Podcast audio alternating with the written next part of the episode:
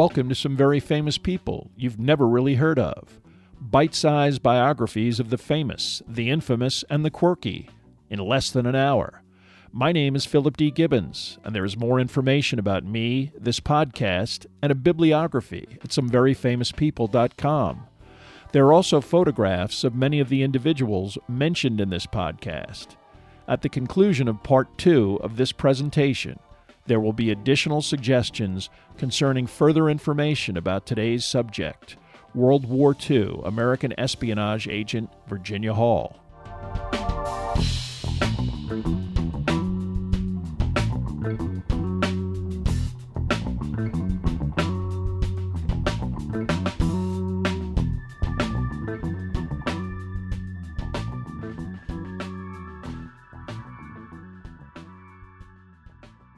Now let's pick up our story about Virginia Hall.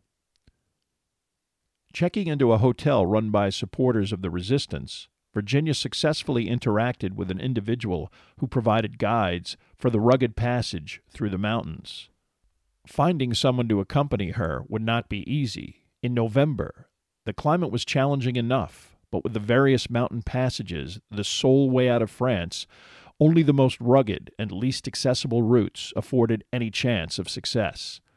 The guides that provided such a service were essentially smugglers and quasi-criminals who wouldn't hesitate to shoot any customers who fell behind, or, after getting paid, even deliberately double-crossed fugitives by abandoning them in the mountains. Booking passage as a female would be hard enough.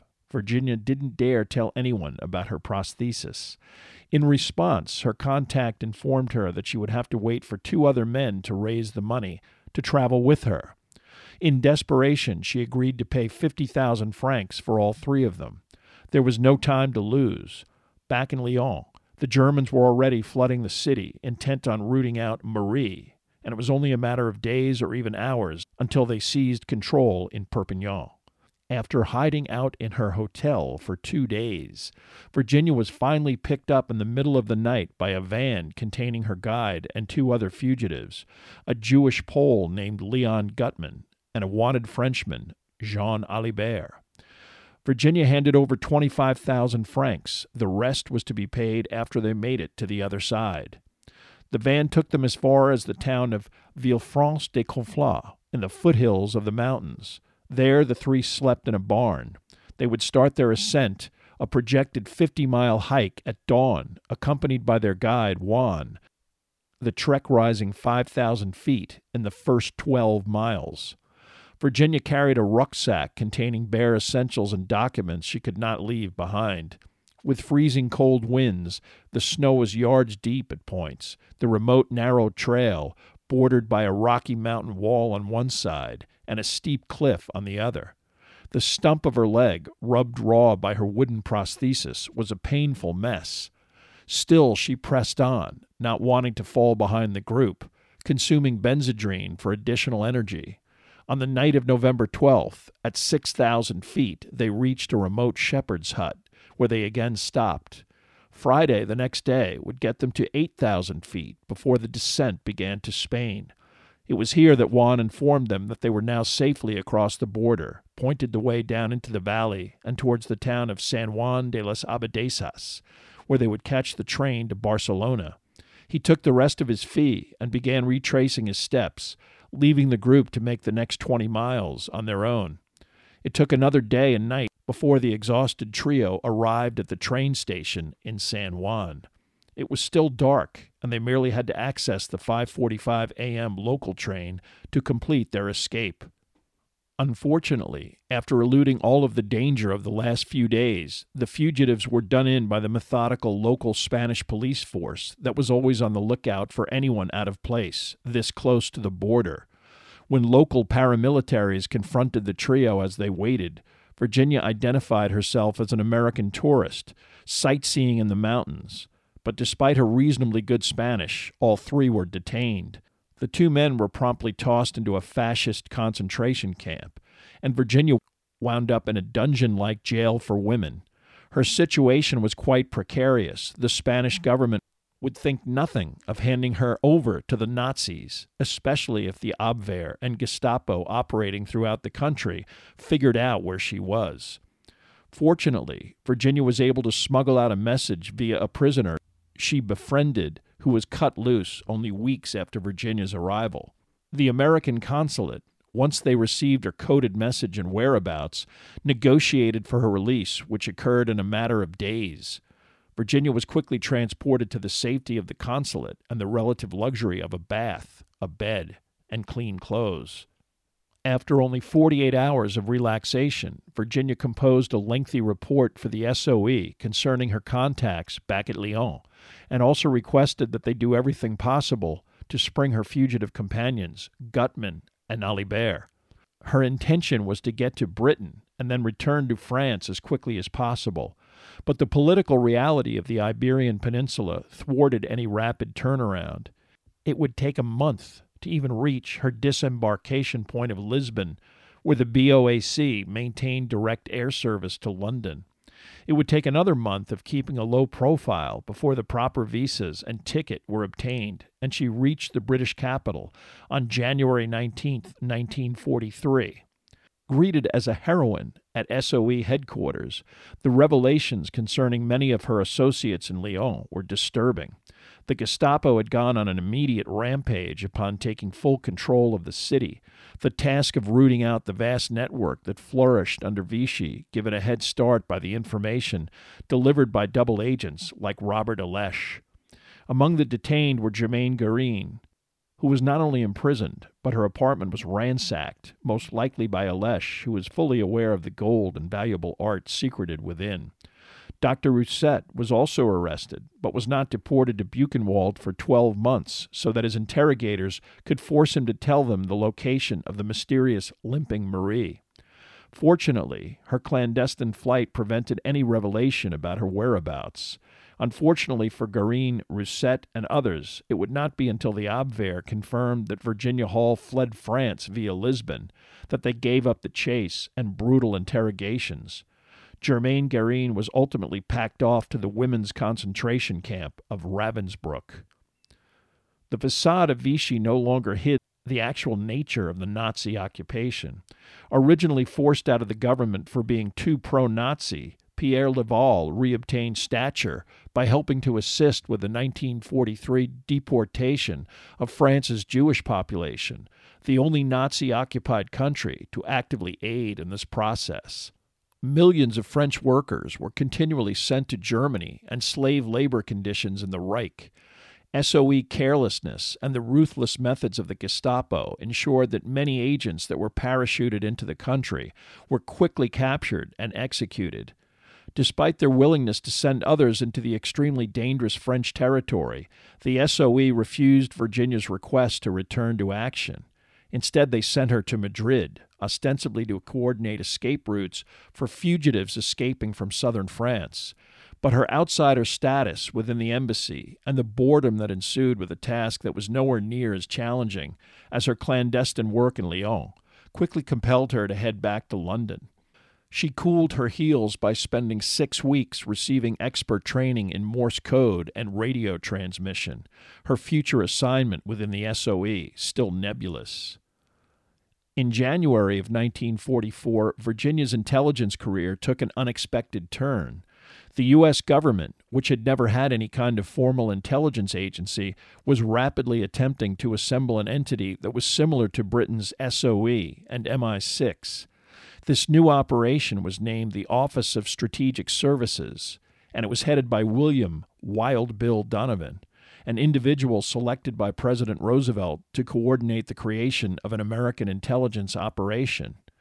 Designated only months before Pearl Harbor, Donovan initially was named Coordinator of Information, but with America's entry into World War II, his fledgling operation was absorbed into the military and renamed the Office of Strategic Services. Handicapped by resentment from the various branches of the military and hostility from J. Edgar Hoover, who felt that any such effort should fall under his authority, Donovan quickly needed to assemble a network of American espionage agents with boots on the ground before the inevitable invasion of Europe. although Donovan's connections in the business and political world allowed him to recruit high-level journalists, business people, and even prominent artists to provide information, he was desperate to find bona fide espionage agents with actual experience, especially with knowledge of the current situation in France. The SOE had made it clear that Virginia was too well known to be sent back to occupied Europe. The OSS had no such objections. On March 21st, 1944, only several months after returning to the relative safety of London, Virginia found herself headed for the coast of Brittany. A Royal Navy patrol boat was to deposit her and another agent, codenamed Aramis, on a remote spot on the northeastern French coast. Although excited to return to the fight, Virginia did concede that she needed to disguise her looks, as her photograph and description was widely accessible to German authorities, who had even granted her the code name of Artemis. Her hair was dyed gray and tied up in an unstylish bun. She added age to her face with makeup, highlighting wrinkles around the eyes and other facial features. Her loose-fitting clothes presented a poor, elderly peasant woman and also concealed a .32 caliber pistol. Her American code name was Diane, and she was charged with heading back to familiar southern French territory to help set up a new network of agents and safe houses that had been radically reduced by the Nazis. Technically, she reported to Aramis, as it was inconceivable that a male on such a mission would have a female supervisor. Virginia did not care about such bureaucracy. She was only intent on being as effective as possible. Accompanied with a wireless radio device, she was equipped to communicate directly with headquarters in London. The situation on the ground was already different from the France Virginia fled only months earlier. Full-fledged armed resistance, fueled by equipment dropped by the Allies, had broken out, with attacks on supply depots, railroads, and even German troops. The German response to such attacks was savage, with armored SS battalions frequently unleashing vicious and indiscriminate attacks on unarmed civilians in retaliation. Such behavior only strengthened French hostility to the German occupiers. Virginia first had to navigate via Paris by train to get to her destination.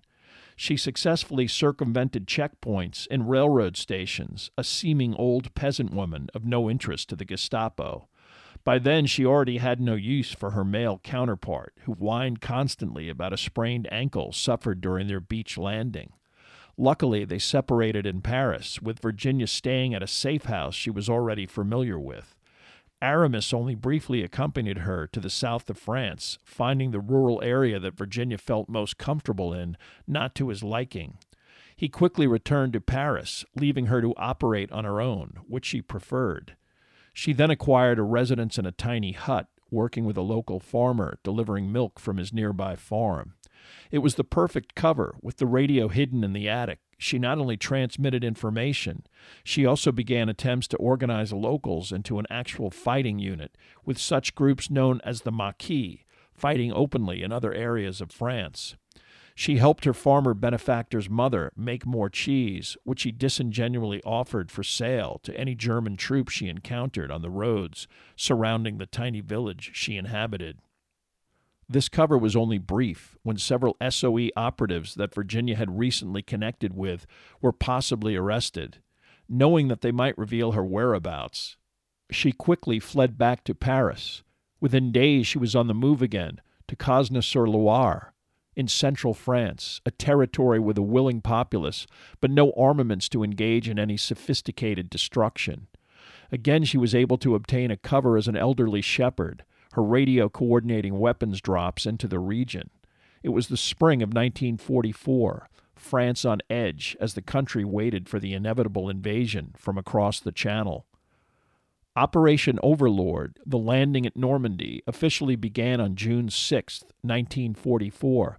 But in the 48 hours leading up to this operation, hundreds of coded messages were sent via the French channel of the BBC, as a prearranged signal to attack and harass the German occupying force as much as possible. Like hundreds of others scattered across France, Virginia heard the words that signified a call to action. Local French resistance fighters were astonished when this individual, a woman no less, was able to repeatedly have armaments and supplies dropped in quantities necessary to promote an armed revolt. During this time period, Virginia was constantly on the move. German counterintelligence used radio detection bands that could pinpoint the location of an active transmitter, and also started using specialized detection aircraft that could assess the wide-open French countryside for a similar presence. Virginia not only had to evade capture, she also had to manage the various factions of French resistance who were split along various political identities and persuasions. Most already had an eye towards France's post-war future and were hostile to orders from someone who was not French, and female as well. They were willing to take as much armaments and supplies as she could provide, but frequently ignored any advice or directives, especially as Virginia's strong will occasionally rubbed the Maquis hierarchy the wrong way. Fortunately, she was able to identify units who valued her experience and were more focused on fighting the German presence. Throughout the Haute Loire region where she operated, coordinated attacks now focused on actual German convoys and stealthy ambushes that resulted in fatalities.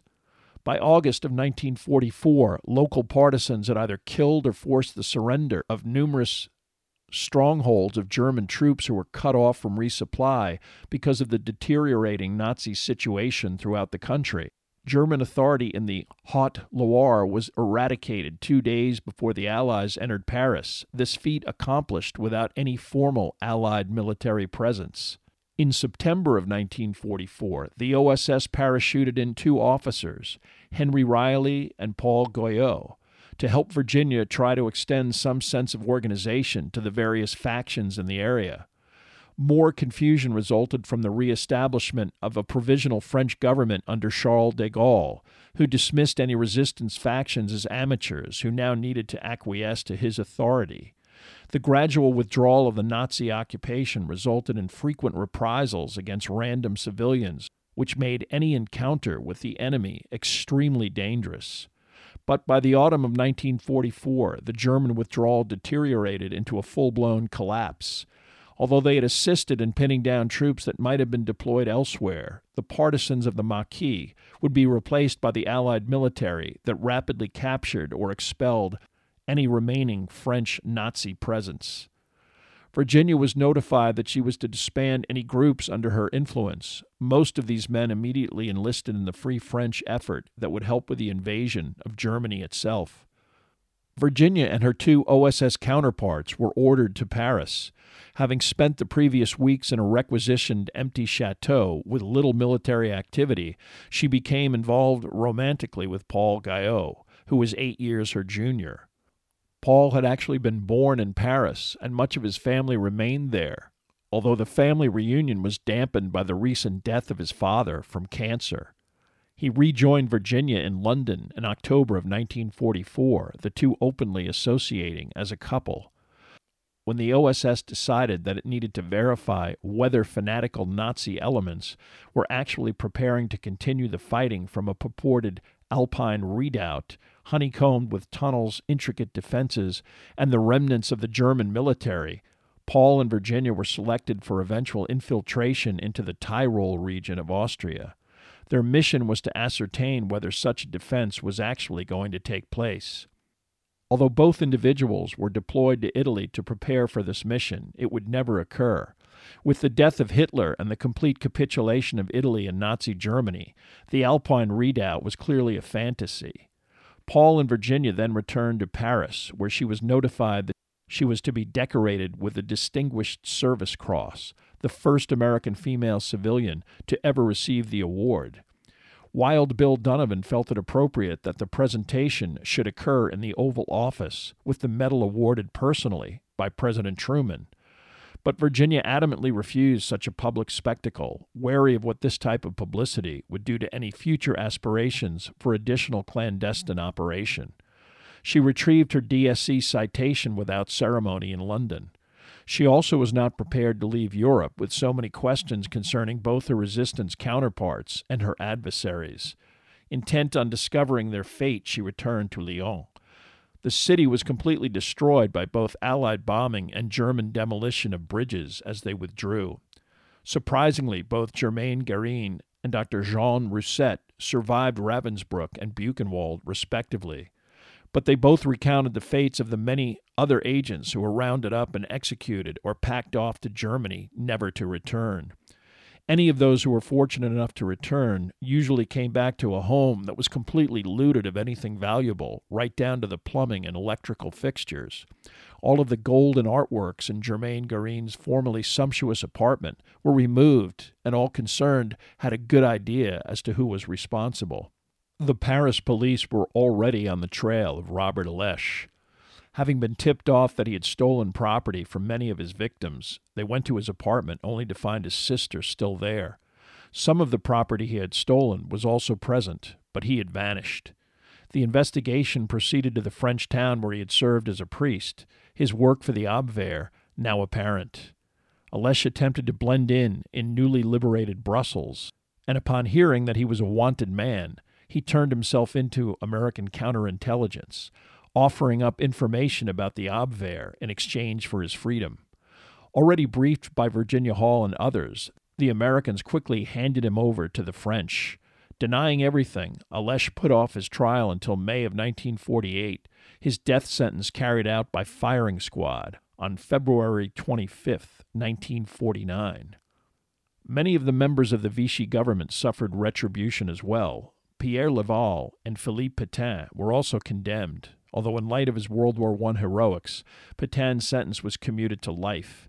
He was confined to a small island off of Brittany, and upon his death in 1951 was unceremoniously buried there, instead of the magnificent resting place previously prepared at the site of his greatest military victory at Verdun, before the Marshal's Nazi collaboration.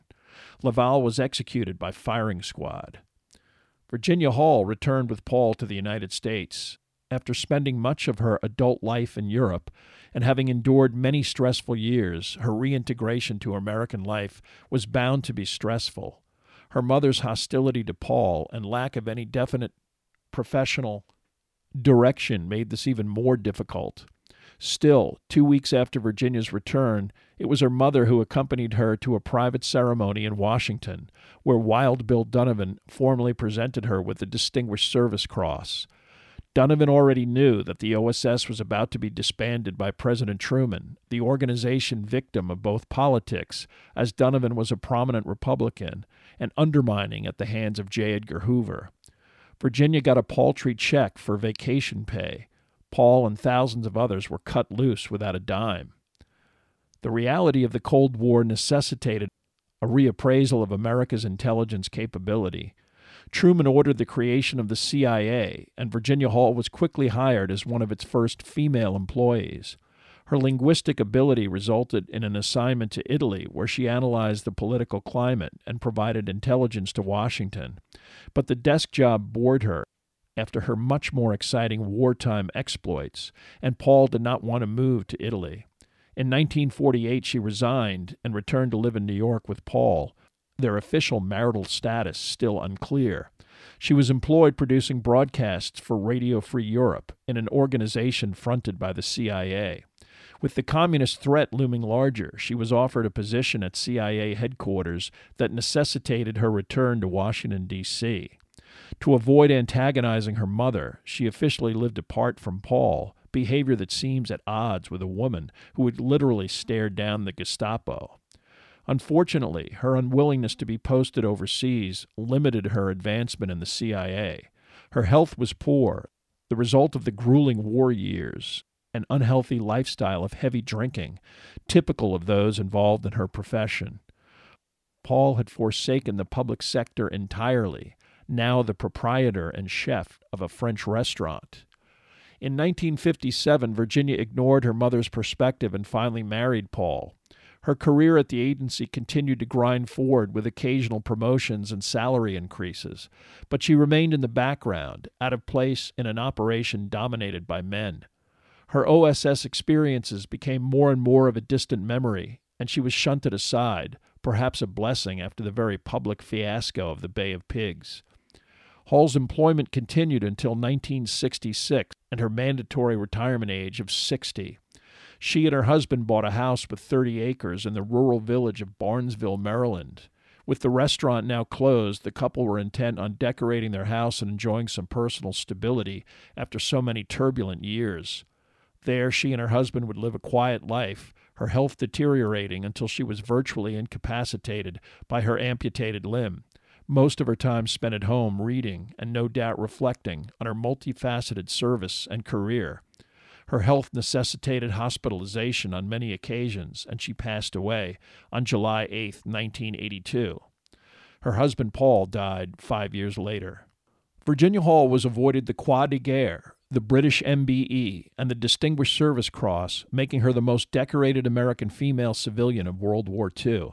An avid reader and gifted writer of intelligence reports, she nevertheless always declined offers to publish her memoirs and refused all interviews.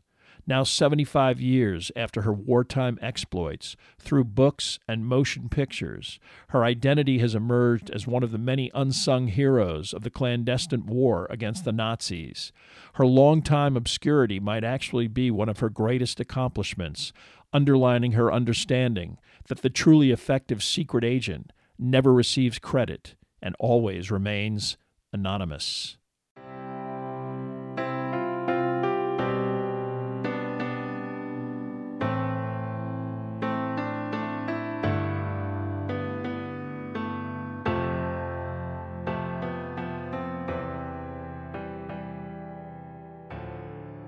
Thank you for listening to part 2 of this podcast about Virginia Hall. Much of the information for this podcast came from the books A Woman of No Importance by Sonia Purnell and The Wolves at the Door, The True Story of America's Greatest Female Spy by Judith Pearson. There are also additional photographs, bibliographical and musical information at someveryfamouspeople.com. If you have enjoyed this presentation, please like us at our Facebook page, Some Very Famous People, and follow us on Twitter at Philip D. Gibbons. Also rate us on iTunes, and if you have the time, leave a brief review. A link is provided at the website.